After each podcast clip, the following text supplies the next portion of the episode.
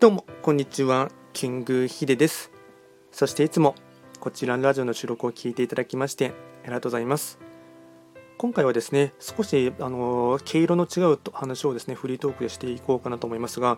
えっと、ちょうどですね一昨日ですかね、えっと、元ジャニーズジュニアのですね岡本カウアンさんという方がですねあの、まあ、ジャニーさんのもう今は亡くなってしまったですねジャニー喜多川さんのですねあの、まあ、過去に、まあ、自分が性被害に遭ったということをですねあの話をした会見があの報道されていてですねただその一昨日にはですね、えっと、報道された時には全くですねテレビもですねあと、まあ、テレビ、新聞各社もですね何も報じなかったんですけどもただ1日経ってからですね若干毛色が変わったというか傾向が変わってですね急にま NHK もですねあの報道し始めて、まあ、そこから、まあ、と、まあ、多くの方にもですねあのそういったところが周知されるところがあってですね、まかなりですね状況的にですねあの、ま変化っていうところをですね感じたところなんですが。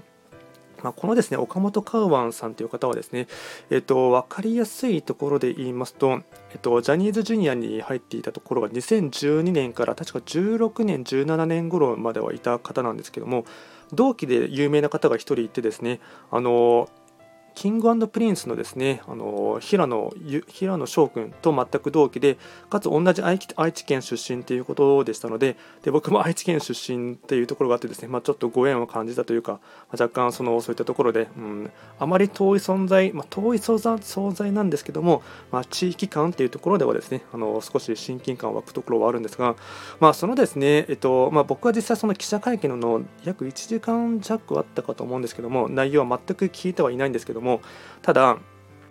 去年のですね11去年のいつ頃だったかちょっと覚えていないんですけどもあのかの有名なですね暴露チャンネルのガーシーチャンネルガーシーさんとあと、えっと、岡本カーワンさんはですね、えっと、ライブ配信で対談をしていてですねそれの内容はですね1時間ぐらいき、えっと、その時に、えっと、リアルではないんですけども録画されたものを見ていてですね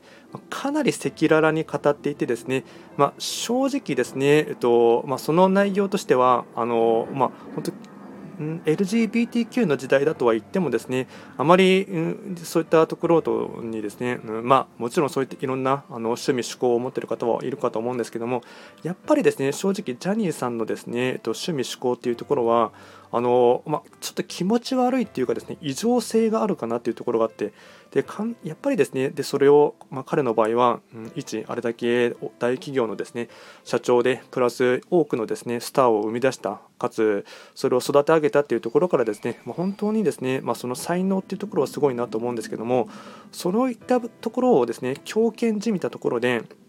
やっぱりですねまだえっと、10代特に中学生高校生くらいのの、ま、ジャニーさんの趣味がそのくらいの方に手を出すっていうところがですね、まあ、本当に異常だなと思うんですけどもそういったある種ですね、うん、全く力のない方に手を出してしまってですねでそれによって拒むと売れなくなってしまうとか出番がなくなってしまうというところまでですね、ま、赤裸々に語っていたのでそういった背景をですねその見聞きしてしまうとですね、ま、どうしてもですね、うん、僕はもう結構ジャニーズっていうかですねあの、まあ、結構好きだったところもありましたしあの、まあ、始まりは V6 とか KinKiKids とかですねあの辺りからですね好きになったっていうところがあってですねで今でも、えっとまあ、めちゃくちゃ追っかけてるかっていうとそうではないんですけども、まあ、ある種キングプリンスとかですね SixTONES っていうところの若手の方のですねパフォーマンスとか見ることはですね好きなのであのまあ、ある種ですね男からするとあまりですね、うん、女性の方ほどですね熱狂感はないんですけどもただある種、うん、一つパフォーマンスとかですねそういったところを見る部分では好きだったのでただそういった異常性とかを見てしまうとですねやっぱり芸能界というかですね嫌味はあるんだなっていうのも思いましたしただこれをですね今までは全くテレビあと新聞各社は報じなかったでプラス少し前にも BBC がですね、えっと、暴露したかと思うんですけども1999年に完全に、えっと、ジャニーさんはそういった性被害ということで、えっと、法律上でも負けたんですよね訴えられて。ただ負けたにもかかわらずそれが全くテレビとかはですねあの、まあ、完全に忖度ですよね。忖度によって全く報じなかったっていうところからあの公には日の目を浴びなかったっていうところがでやっぱり時間が経つとですね人はどうしても忘れるっていうところがありますので99年って言ったらですね、えっと、もう約20年弱ですよね。しかも1999年ってちょうど、えっと、嵐がですねデビューしたデビュー年だったのでそれをうまくですね表に出さないようにもみ消したっていうところはですねまあ本当に、うん、テレビの闇というかですねそういった完全に癒着だったりあと忖度によって、まあ、おそらく広告とかですねあと CM そういったところであのジャニーズ事務所に嫌われてしまうとですね、まあ、全く、まあ、うん出演者を募る時にも難しいというところで、まあ、完全にですねテレビとか新聞は、まあ、あの忖度によって報じなかったっいうところがあったんですけどもただここの毛色がですね、まあ、昨今のですね、まあ、SNS っていうところも台頭したのも影響あるかと思いますが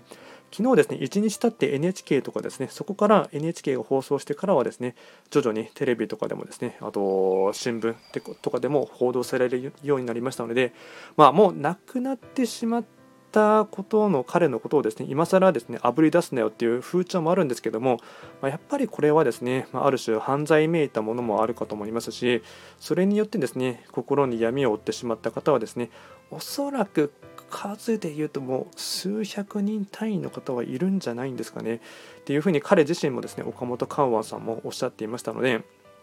まあ、それはですねやっぱり今のですね世の中の風潮的にもですね、まあ、あるまじき姿というか本当に許されない行為だなと思いますしそういったですねパワハラというかですね強権じみたことっていうのは、まあ、別にジャニーズ事務所だけじゃなくても、まあ、多くのですね、まあ、海外の場合でしたら、えっと、映画のプロデューサーの方がですねあのー売れる前の女優の方に手を出してですねかなり叩かれたっていうところもありましたし信用を失ったで罰則をされているっていうところもありますのでこの辺りはちゃんとですねあの悪いことをしたらですねちゃんとあぶり出してあの裁かれるっていうことはですねすごく大事かと思いますし新たな被害者を増やさないでかつ心に傷を負った方のですねちゃんとケアをしていくっていうところもですね社会のですね、うん、風穴というか見ていくっていうことはですねすごく大事かなと思いますので、まあ、結構ですねあのこれからもですね多分、うんこういったものはですね波紋を広げてですね、まあ、それがもちろんいい方向にですね働いてほしいかなと思いますが、えっとまあ、今後のですねジャニーズ事務所の対応もしっかりですねちょっと見ていきたいかなと思っています。